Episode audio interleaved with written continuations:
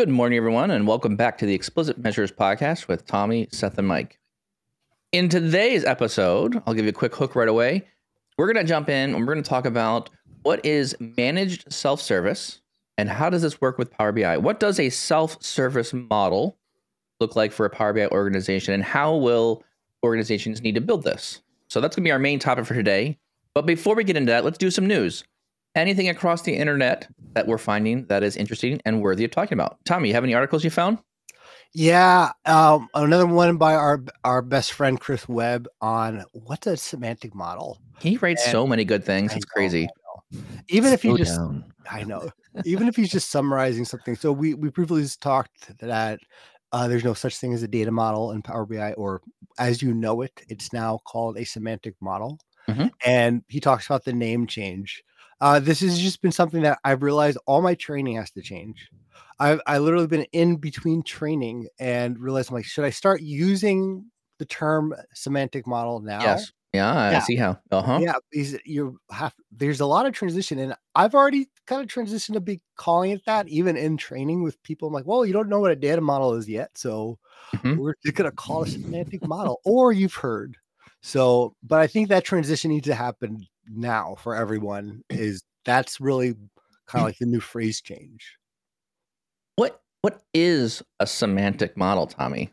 semantic model is previously known as the Power BI data model.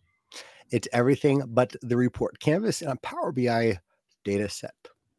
It sounds like Chris was talking about like it's the the BI semantic model, which is the BISM, B I S M, right? Yeah, and that's and that's where I think the um who was the other gentleman who made the BISM normalizer? Um, oh yeah, I'm drawing a blank on the name at this moment. But there was another tool. Was Daniel? Was that? It wasn't Daniel? No, BISM Normalizer. That's from Christian Wade. Mm. Oh, yeah, yeah, yeah. So his BISM Normalizer would let you look at the the BIM file that comes out of Power BI, essentially. It's the cube, the definition of the cube. It's not actually the cube, it's just the definition of it, which is kind of interesting. And that's kind of what this whole semantic model is right? It's it's the it's the describing features of what calculations what measures where are the tables is the table partitioned? Like all the information that makes the model work it's a definition file. It doesn't it's not actually the file which is very interesting but it's also the phrase that we use now when we say hey there's in power bi there's a semantic model on a report every time you create a uh, open up power bi it is the new terminology we're using for what was previously known as the Power BI data model. It's going to take some time for people to kind of really absorb this one because I think they're very much is does it does this mean we're going to see inside powerbi.com? Yeah. we're no longer going to see the data set? Yeah, it's going to say semantic model when you want to do your filters. Interesting. Where I'm I'm sorry, I'm catching up here because like his article is is basically breaking it down to the the fact that there are still all the underlying components, and this is just a marketing thing. It's that's all it is. It's just a name change, but it's not a change to the what it was or what it is. It's simply just terming, uh, giving it a different name. Now it's a big name change because it's one of the core components of everything we do. But that's really all it is. There's no feature update or additional items or uh, artifacts. It's just your normal Power BI data model that now no longer has the data in front of it. A semantic model, which again makes a lot of sense because data set, data model are used interchangeably in other uh, tooling and in uh, other parts of data engineering, which there's a lot of mix up. So now we are specifying when I say semantic model, that is referring only to the, what the Power BI creation. Interesting, Tommy, that you mentioned that one because that's that's actually a really good point because in the data mm-hmm. science world, you make these things called models. There's However, I feel like I would agree, I would argue that the the cube has been around longer than the data science model thing. Fine. Maybe. So now when I make now mm-hmm. when I make a thin report, I'll have a semantic model and thin report. Yes, exactly. That's Ooh. exactly what it is. Yes. Trying to update your SEO. Yeah, it's gonna it's gonna take me a bit of time to like get my head around this one. I I I'm gonna have a hard time getting away from the word data set. I think I'm still going to use dataset quite frequently. Ugh, that's going to be hard. It's a big change. This is all because there's now a new tab inside desktop. The actual semantic model where you can see the calculation groups, the measures, the definition of all the things that are inside the semantic model. And they needed that to be there so you could actually see when you make a calculation group, where does it live? Seem unconvinced, Seth. I, I guess just the name change, right? Like it, it it's it's there's nothing new here. Not a new feature. Right. Just marketing change. Someone decided that data set was too confusing or data set was not descriptive enough, I guess. And they decided, oh, let's change it. Do you do you guys not like it? Please, I, I, I actually like it. I think I don't. It's not the fact that I don't like it. It's more the idea of I understand why it exists. understand why it's there. I feel like saying the word data set is easier than saying semantic model. And I'm also thinking oh, yeah. writing this thing out every time I to learn how to spell semantic correctly all the time. this is going to create a headache for me. Uh, you know, it is what it is. You know, fine. No, no big deal. I'll I'll get over it and we'll move on. I don't know. Here's but here's my thing though. If you didn't do if you didn't call it semantic model, I don't know what else you'd call it.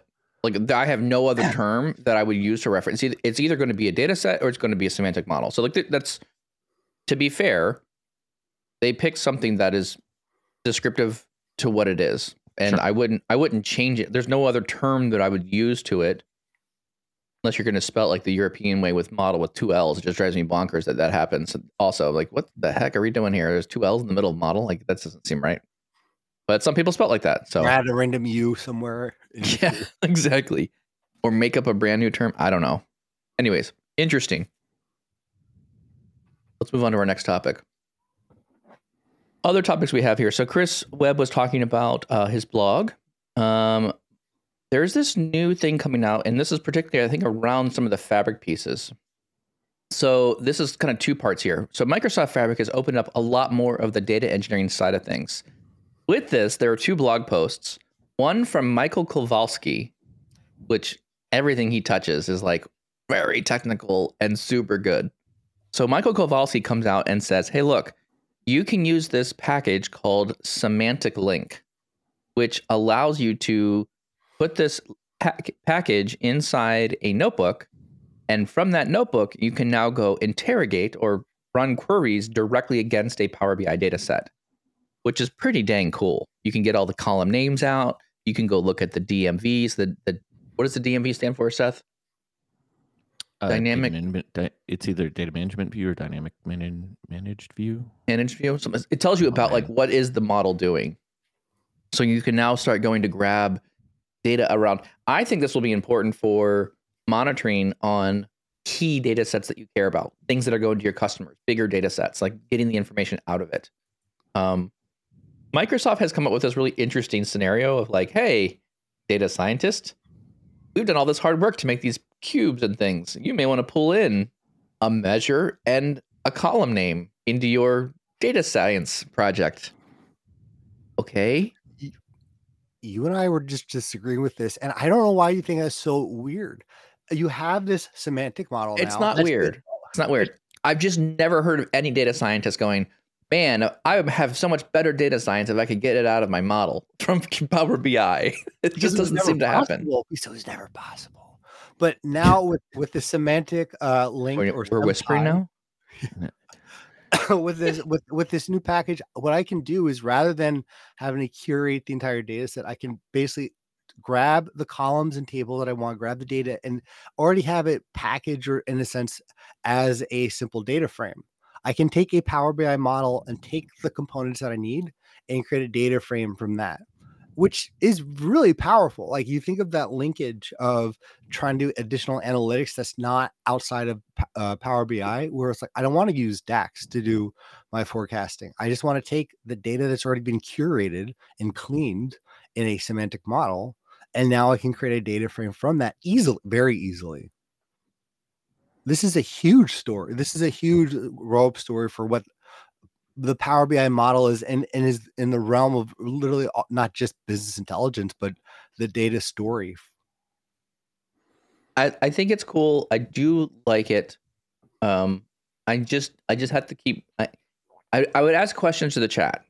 Chat for you who have been out there. Have you had any data scientists directly asking for access to the Power BI data sets that are being built? I I think that's the wrong question.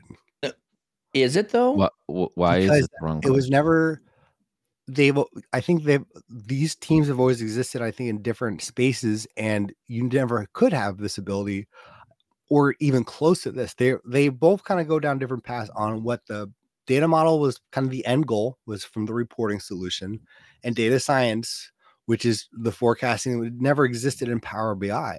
But now there's a linkage between the creation of the semantic model and now the further uh, um, kind of like the, now we're kind of building that bridge to data science.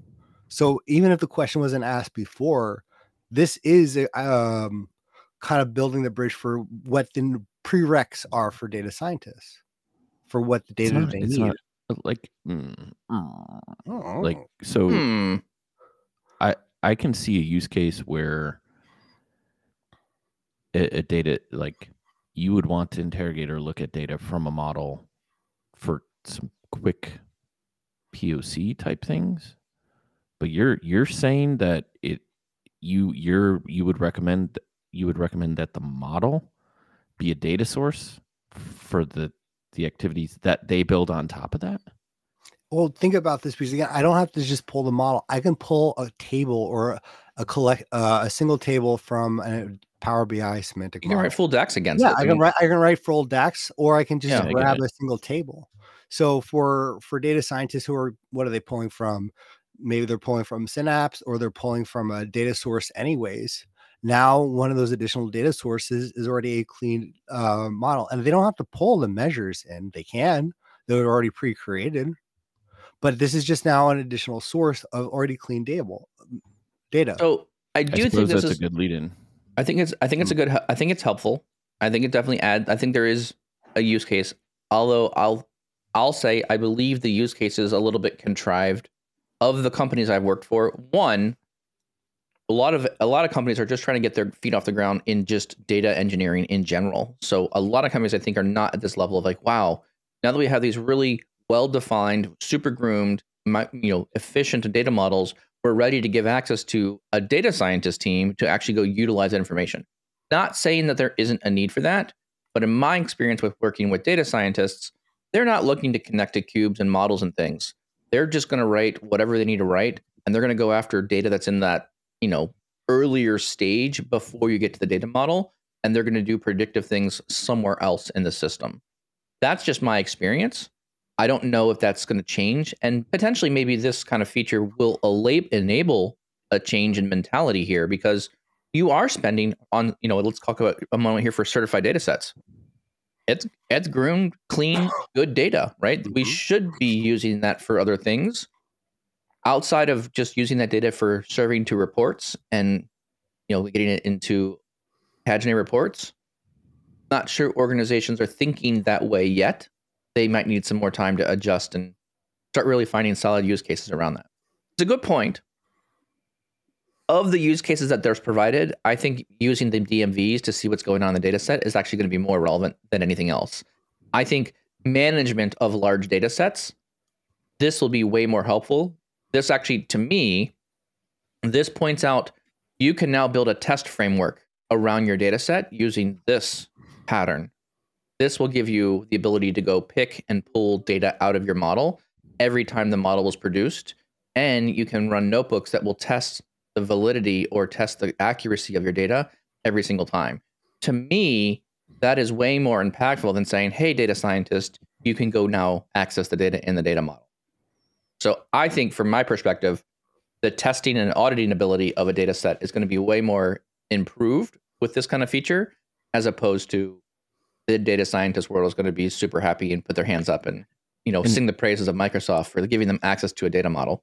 And I get, and that's I guess for scenarios where you wouldn't have access to the data sources already going into the the model. Um, you're talking for the data science story, right?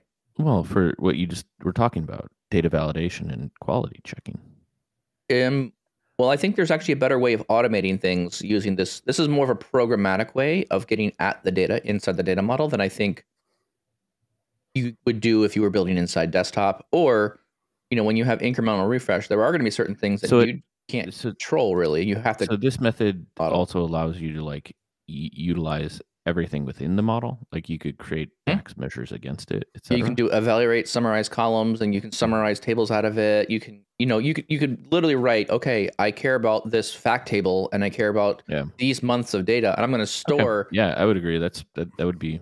but to me that's pretty good use case. that's way more impactful than the data science story. So I think Mm-hmm. Microsoft should have led with the, hey, look at this. You can get data into notebooks now, and now you can start automating regular loads out of data.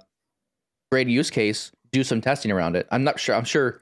Where's John Kerski? John calling John Kerski. Uh, John, please add this to your deployment DevOps pipeline of things that you could use here. I think this would be very helpful as well. Anyways, interesting feature.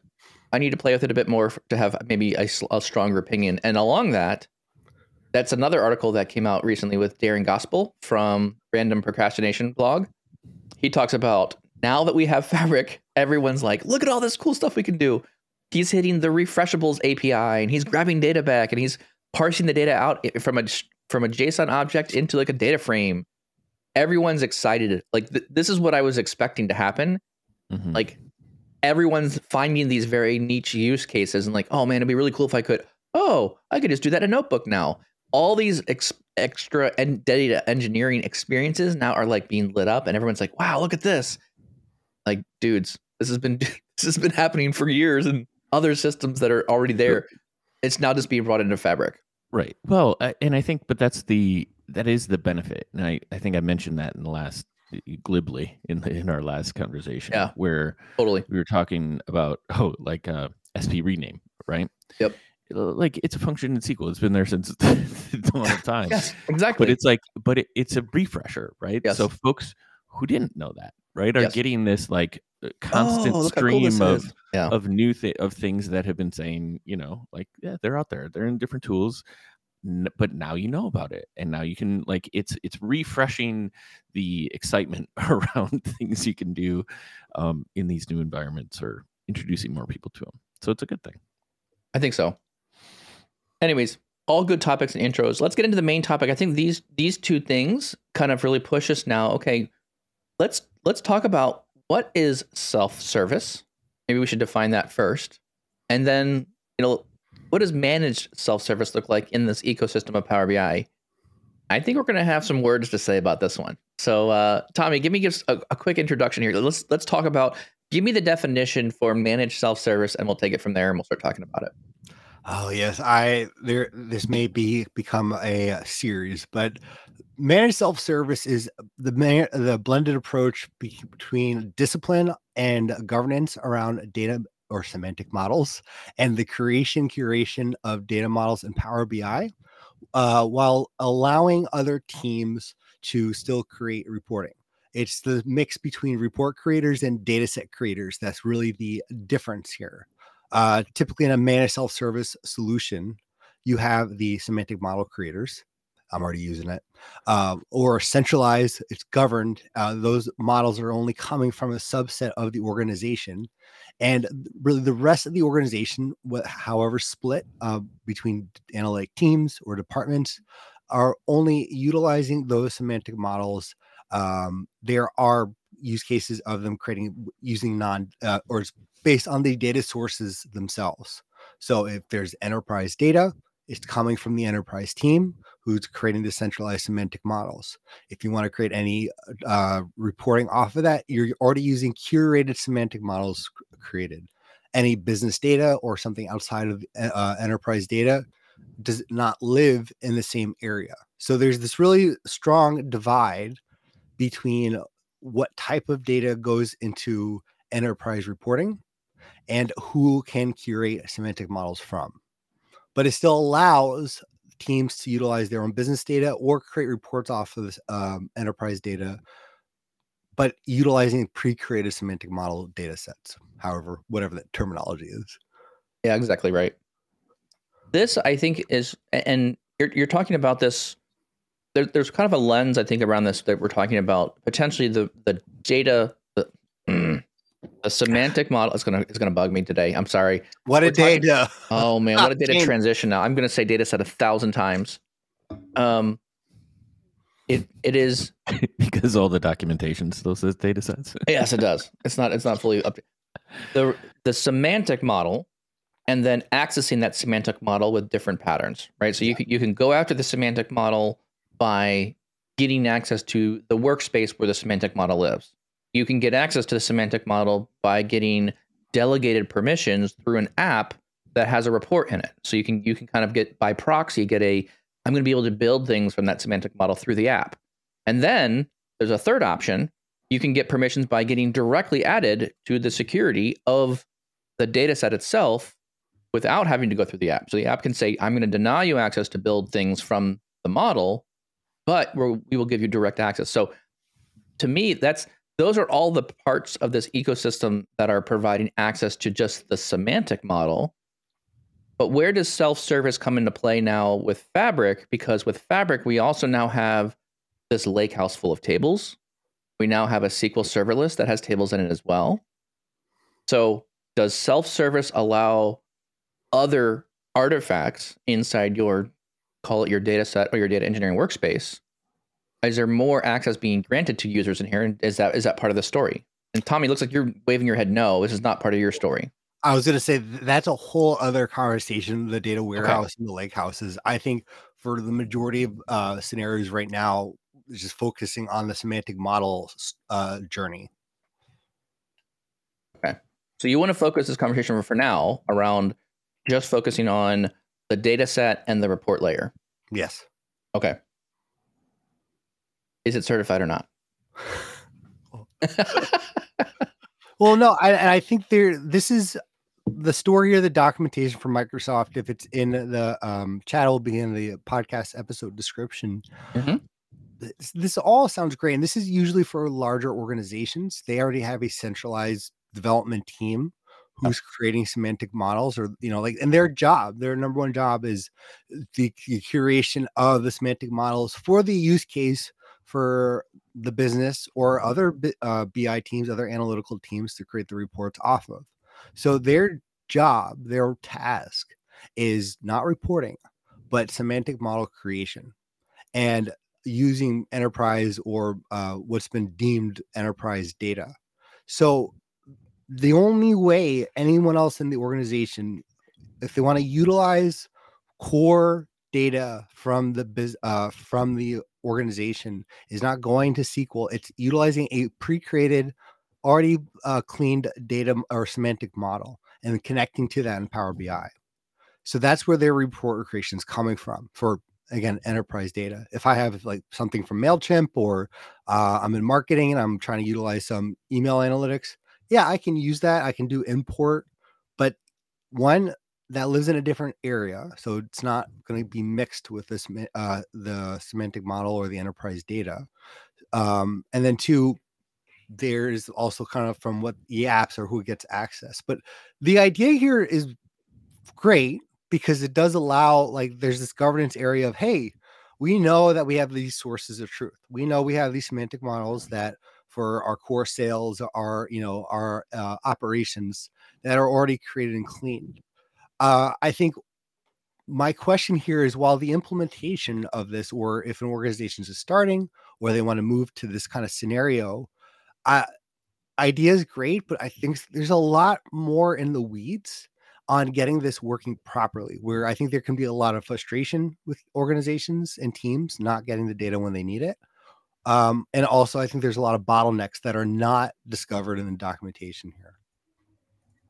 Um, I mean, I think this is I think this is really this is I think conversation. So if you look at the two diagrams, and these diagrams look extremely familiar because these look like things that Melissa Coates has built for her. You know, here's the Power BI ecosystem, and she's built out these diagrams. I wouldn't be surprised if these came from her. Um, but you you when you look at this diagram that they're showing you, here's a scenario diagram, and they, there's like a thousand things on this one. There's models, there's direct query, there's data sets being all over the place. I mean, I really think the idea here is you're as a as an organization, there are, and again, I, I will point on this too because there is this concept of what is certified, and I think that's what they're trying to note here in the main data set that they're pulling everything from in this example. Is there is a, you know, a shared semantic model slash data set that has an endorsement. It becomes discoverable. We understand the lineage of it, and there are uh, people associated with owning and managing that data set for you. There's a there's a point of contact. So there's there is in my mind there is a series of checkboxes that need to occur. These are all things that need to be made at the process level within the center of excellence. The center of excellence should determine how does your organization want to play this game and what level of comfort are you willing to provide back to the business to build things that they want. There's also this idea of I think there's a I think there's a maturity inside the organization that needs to happen, and I don't think many organizations are thinking this way yet, but they should start thinking this way. Is how do we articulate? How do we define when responsibility is moving from one team to another team? And as I think about this, the responsibility of the data sets, the responsibility of the report creation. In this example, with self service, there is a central team or some team, it doesn't matter where it is, that is owning the data set itself, the semantic model. They are responsible for that part. As soon as someone builds a report on top of it, the report owner or the report creator, they're the ones that are need to be held responsible for what comes out of that data set. So there has to be some checks and balances here because I hear all the time, well, the business doesn't know what they're doing. They're going to build something that's totally wrong. The numbers are going to be represented incorrectly. Well, then you don't want self-service. Then you want it to be all managed. If you if you say that to me, you're already implying to me that you're not trusting or we haven't educated the business side of things enough to be able to trust what's coming out of their system. So then what you're telling me is all of your stuff needs to be in the certified realm and you can only trust things coming out of certified. And that's why we have that that gap. We have we have the whole certified thing just to to separate or delineate between here's things that have been tried and and tested. We we stand behind these numbers. Everyone else is building stuff that's not certified, and that's a that is a center of excellence. I think uh, policy that you need to figure out. It could be different per company. Yeah, the the way I I used to view this uh, was you know in each one of these realms like what which one are you going to support in your organization and i don't i don't think it's an all or nothing uh, because if if it was all or nothing you're you're just like yep we're doing managed self-service tommy to your point all, all this is doing is pushing an it controlled blocking mechanism into data set i'm sorry semantic models i know i know it's opposed, hard as opposed to as opposed to the data right? Like you don't have access to the data has always been the problem for mm-hmm. business for business, right? Now we're just saying, well, you, you may have access to the data, but you don't have access to the certified semantic model. We have to go update that for you, right? So so I'm not saying that's bad because to Mike's point, I think rather than this being an all or nothing, there's the the story that we talk about that is more likely. There should be self-service available mm-hmm. to an organization. Totally. In order for self service to work, people need access to the data sources, right?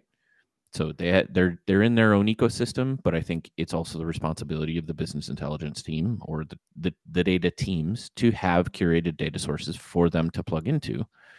Where I think this is a natural graduation is in that grow up story where they've built something that now needs to be pulled up back into a managed state because mm-hmm. we talked about like the it's a much wider audience we need to put data mm-hmm. quality and governance around the metrics we need to ensure that everything that's being created is is vetted and certified at mm-hmm. which point we've taken something out of self-service and said this is more important for us to manage but you're not going to take that away from the report author right and that's mm-hmm. where i think the mm-hmm. scenario works well because you're saying hey, this is still a data set that you can use or expand and build and, and grow on. But we're just going to need to put this in this managed realm where, yeah, things might be a little slower, but we deem it necessary because of the high value of the report or the audience or the whatever. So, like, I, I think where where I've landed now is is this is just it's important that we we understand like this isn't an all or nothing, but it is very important for us to understand the type of implementation or the type of semantic model that you know is out in this ecosystem. And i think you do that potentially with the certified label right? Like if it is certified this is part of something that is a, a at least uh managed self-service or fully managed right where you know the the business may no longer have access to it yeah and uh, i think there's there's two distinct areas i want to tackle something for mike first but Seth, you make a really good point about the people involved with this. The, the sort the the trusting of the data. I think there's kind of two splits here on how this is perceived. There's trusting the data, the semantic model itself, and what's coming from there, and the source of truth there. But then there's also the certification on the reports themselves. And I think that there's the big difference there where there are certified reports that are coming probably from enter, uh, from the enterprise team or the same people creating the data models, mm. living in certain workspaces. Maybe it's a probably a certified app. Yes, I would agree. I would agree with all that. Right, yes. right. And I think I think that's to me that's like that's like table stakes at what we're talking about here. yeah, like yeah, that there has and even if it even if that report doesn't answer everyone's Sure. single question, like the idea is we understand like the people who build the model will understand it the best. Well- and hopefully there's a business user or there's a a PM that's working between that central data model and saying, okay, business users, we're going, the reason we're making this model is because we're listening to what the things you care about are. Sure. You said you care about these types of data in our organization. Oh, and by the way, these are how products and customers and orders, these are how these things stitch together. Here's an example of a model that you would help you get to data you Sure. care about. Sure, exactly. But I, Mhm. it- I just, I want to, I don't want to understate the importance that those semantic models are also obviously the the certified reports. And I think there's a lot of there's a lot of adoption and communication that needs to happen on.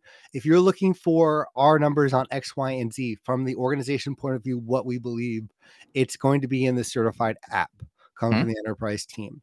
And then obviously the data models, any managed self-service from those models yeah, they they may be a certified model, but that does not mean the report certified. That's for the business use case. That's for an analytical purpose. So there's there needs to be a very strong distinction and I think communication plan around that because you're trying to adopt from the consumer side on these certified models and reports, but then also you need to get the buy-in from these analytical teams that this is going to be the process.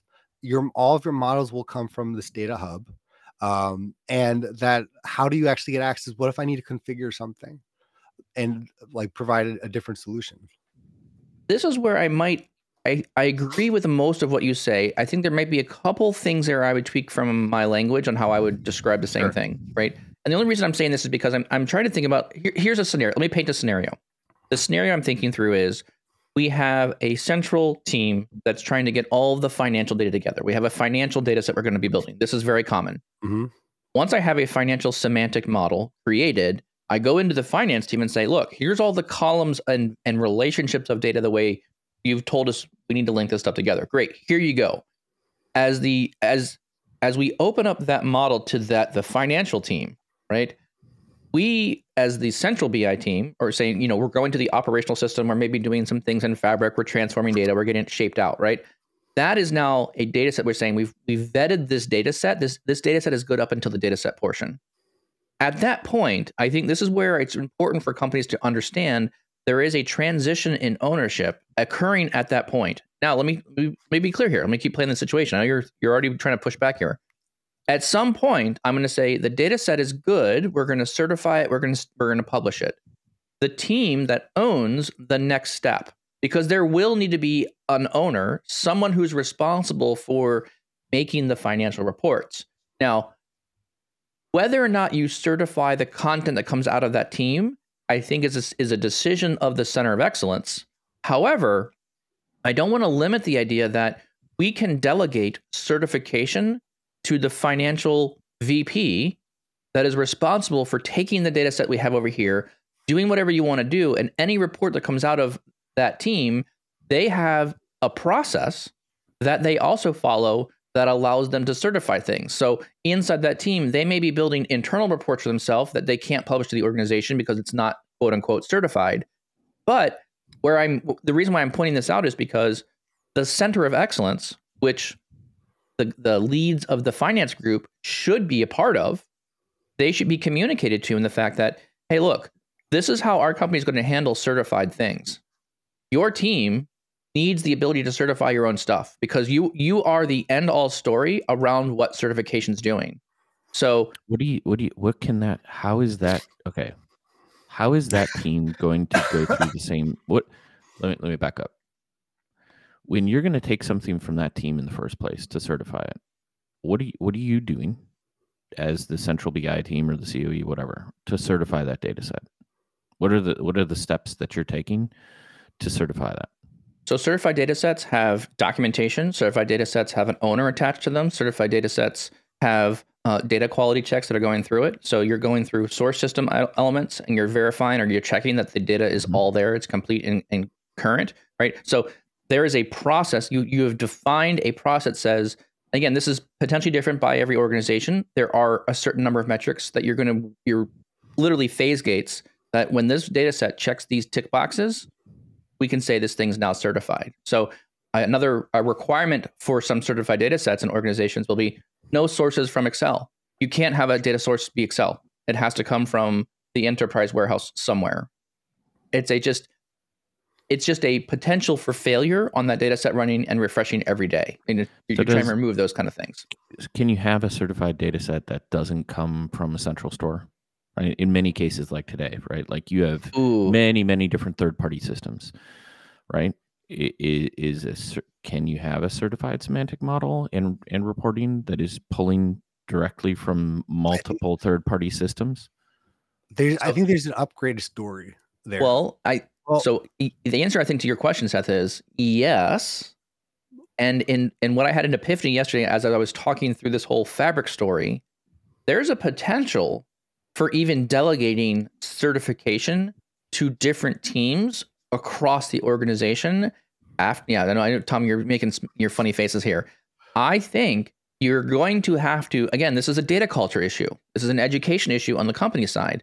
There, there is um, need. There is the need to have multiple people or multiple teams be able to certify their own stuff.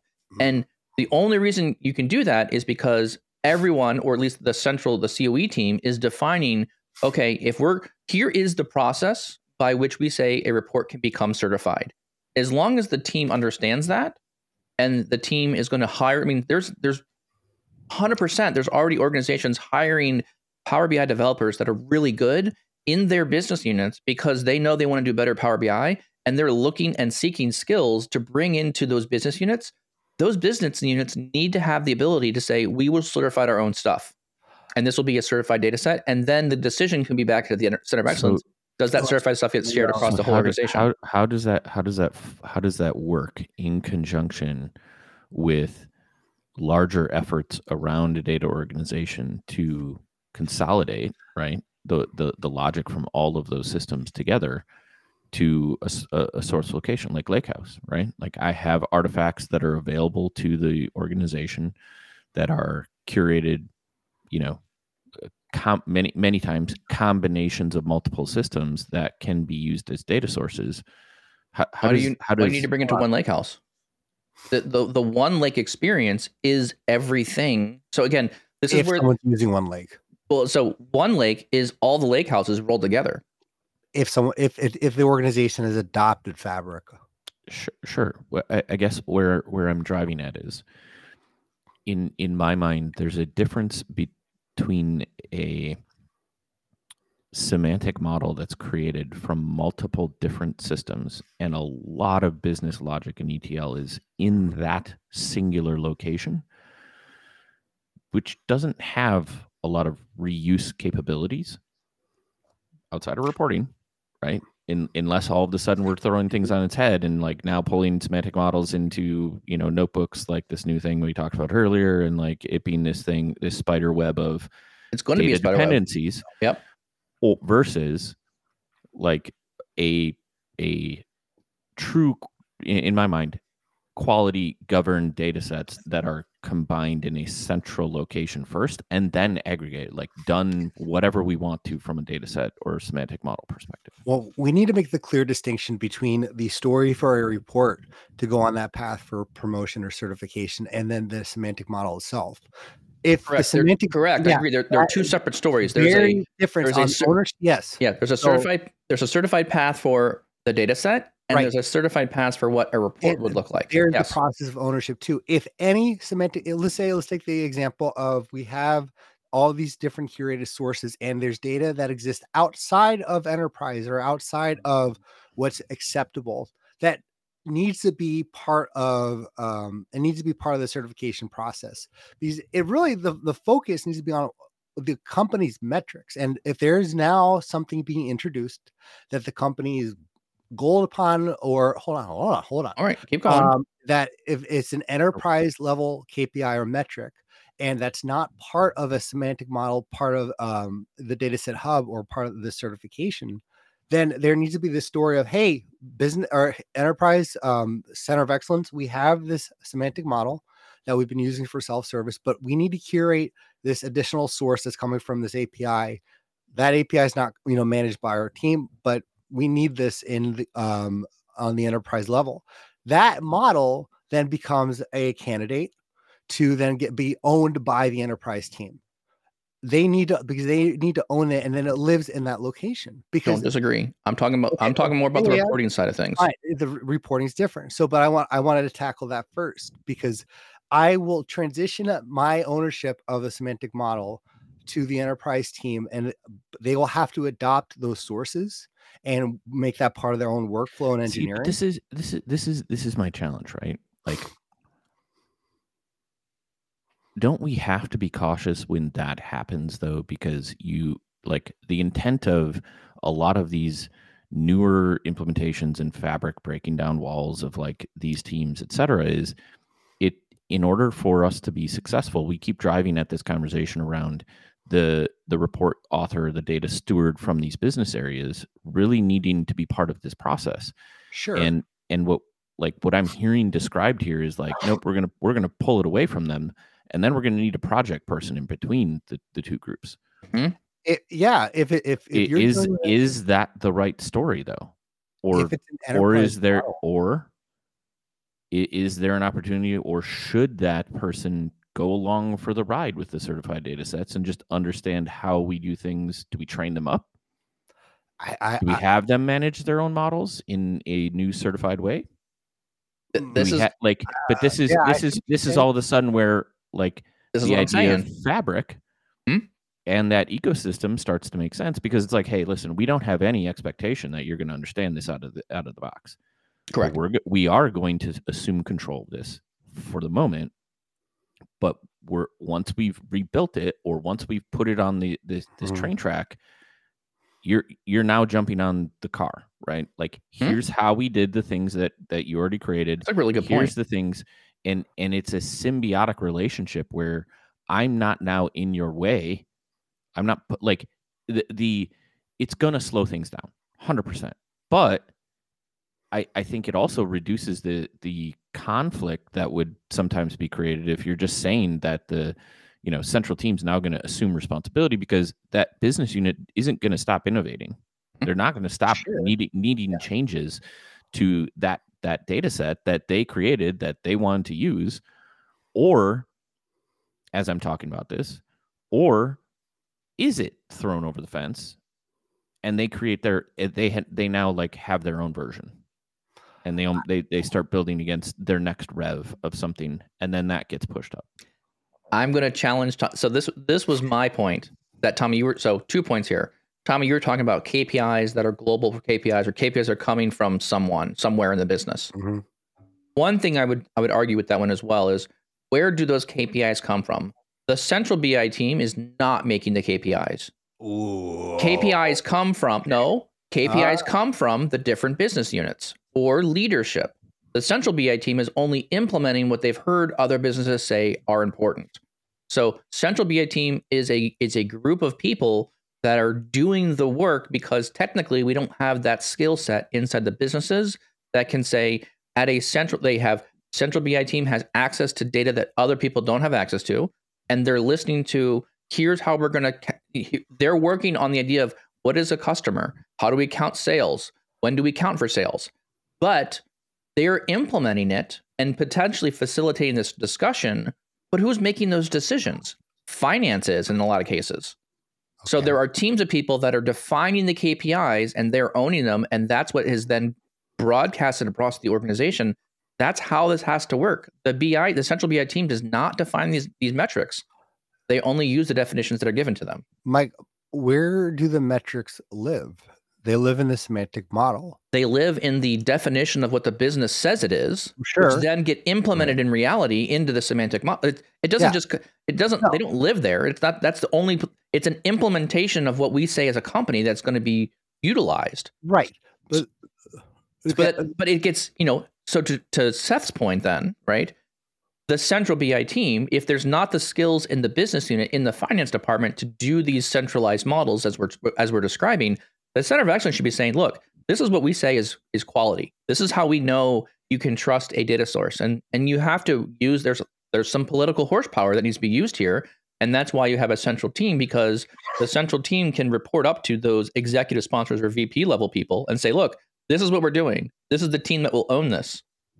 I th- I fully think and and and now am more firm believing in this is the once that model is created, there's a high likelihood that that model may get pushed into the finance department and there may be an identified leader in that team that says for the KPIs that you're responsible for, you are required to provide out financial reporting to the organization. Your team needs to own this one. We've worked with you, we've educated you. Here's the model that we we started with. We all agree upon this is the great place to start. Here you go, business unit. You are now the owner of that certified thing. And that becomes a collection of potentially other parts of the business, operations, HR, finance, just to name a couple, where those teams in themselves are creating, grooming, and certifying data sets. And to your point, Seth, it doesn't necessarily these certified things, it is it is a a certified thing is someone is taking ownership and responsibility around creating data that is being shared broadly across the organization. That's how I would define it. And because of that, HR may be pulling data from rando systems that are not coming from a lakehouse. That's okay as long as they own it. And if there's any problems with the data or any issues with it, there's a person to go back to to fix the information. So there's, there's an identified leader of that report and or data set.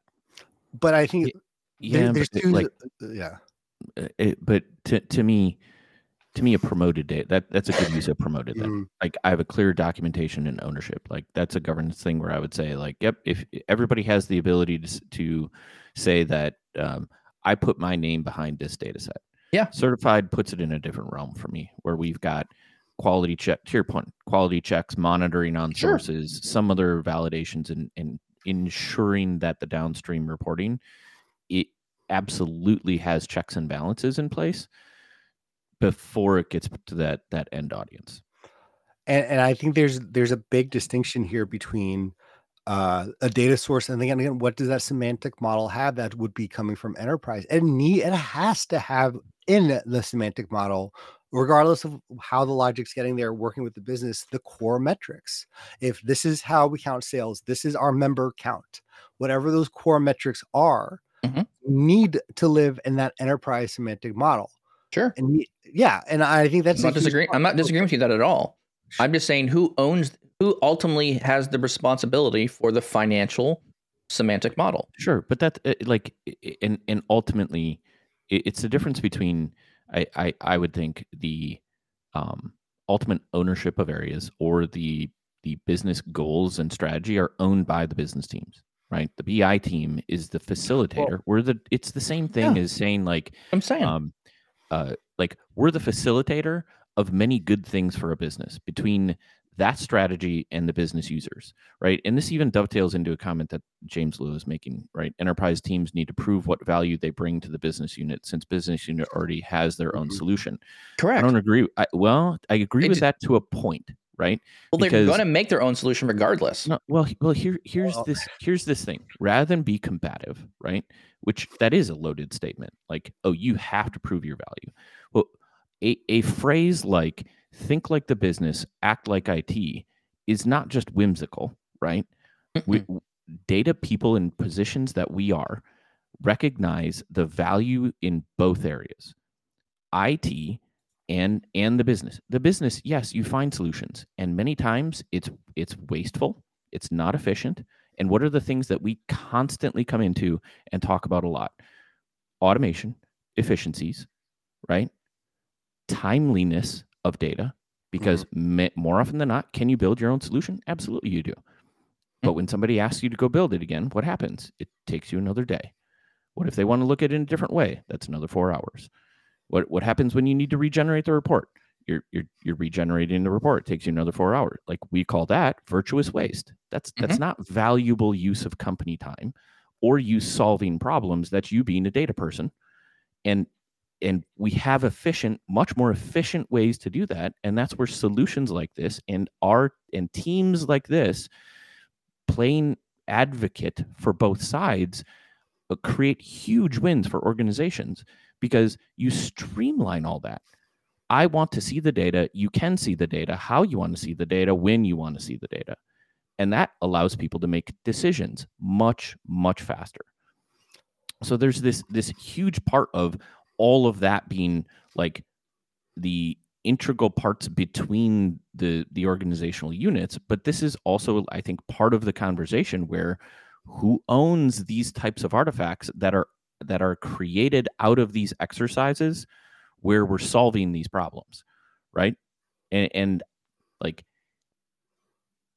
it, it's there's there's so much conflict in me when it's like yeah i think we i think that makes a ton of sense and but then there's this scenario and then Mhm. like like this one doesn't and we can't we don't want to go back into a realm of old school bi where there are walls between us but Yep. do we have enough of is there enough technology or have we lowered the standard enough to bring everybody onto the same page? And i think we're making like direct microsoft is making directional shifts Yes. so that these are actually conversations where we're like yeah I th- maybe there is an opportunity where we can like pull the groups here together. But we're like i think the the rough spots in here for me still are it's not it's not fully fleshed. Like this is a new i think realm for all of us in business intelligence and data because so many more people from the business are on the data train right? Recognize that there's a bunch of value that can be created in tool sets that they're now accessible to them. And then you butt that up against the enterprise side where there have been teams who've been doing this stuff for a very long time and you're not just going to shed all of the learnings that we've had along the way. But when you start talking about managed and self-service all in the same conversation these clash and there are some good paths i think back and forth but there still are some walls that uh, feel like we we need to you know solve like climb or get around. Well, and I I've I love that because I think with the introduction of there are so many more people are getting into the data space and really it's all about I'm getting back to the theme of location and this is the big difference where in the Power BI platform what exists is the ability for where does the data not just the semantic model live but also where do I live when I'm working with the data and where are the consumers going to live looking at uh, certain data? So if I have the separation of I can still access the data, I can do analytical things on it, but there's a distinction between the location of the this enterprise walled in data of Yeah. the access, but of me as an analyst that's outside of the realm of enterprise but can connect to it. I can see if we want to see our source of truth company level metrics, fine. You know, that is managed, walled in, that goes through the all process. But I still have the flexibility and I have the access in curated workspaces, managed self-service, distinct workspaces and apps to do customization and uh, um, kind of that flexibility. But I think those work streams are because it, they all live in the same space. I can still publish to a workspace that's been created and um, approved by the organization. I can utilize the reporting solutions, and again, that doesn't have to be, so to speak, vetted. but again, there's that clear distinction of certified. And I think that's where the big it's not just getting access to the data, it's not just um, having access to enterprise data. is the difference between when I'm going to stamp something as certified, be it the model, be it a metric, or be it a set of reports, and being able to, um, in a sense, share that. That's to me where the difference is. But allowing managed self service also pass of um, content to be shared is where the I think that flexibility comes into play. There's so many thoughts I have on this one.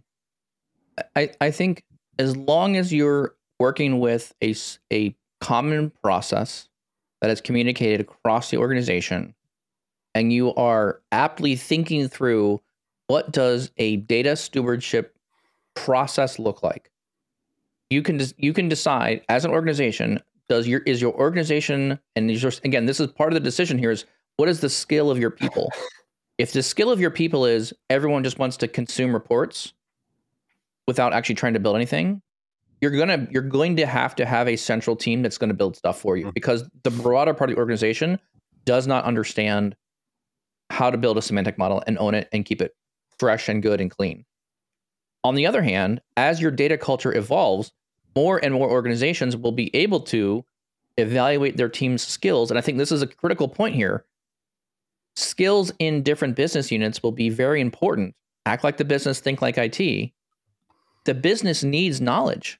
The business needs capable people that are going to be able to do what part of the actions that come out of the central team or that central BI team. You're going to hire, you're going to bring your smartest Power BI person who can build models and data engineer stuff.